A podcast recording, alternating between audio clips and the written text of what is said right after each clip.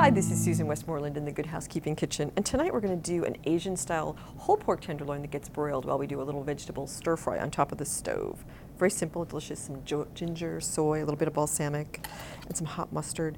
This is the whole pork tenderloin, and I just want to show you there is a really thick white sinew here called silver skin and we can take that off really easily. You don't have to go crazy doing it, but it will, when, especially when you're broiling the thing whole, sometimes these things tend to make it shrink up in a, in a funny way so it doesn't get all that nice contact heat that you want. So if you just go straight under it like this and then always cut away from yourself, and just put it like this and you can just see, it, you don't have to go under the under the flesh. You just want to take off just that surface area right here.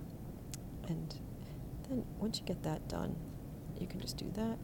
Take it this way as far as you can, and then you can just go back and use this and go just like that. And it's really, really easy to take away. And that's all you need to do, just that little teeny bit. The rest of it, it's such a lean cut that there's really not any fat that you want to trim. You just want to do that, and then you can just marinate this immediately, throw it into that broiler. That's going to be nice and hot because you've preheated it. Susan Westmoreland in the Good Housekeeping Kitchen, helping you take back dinner time.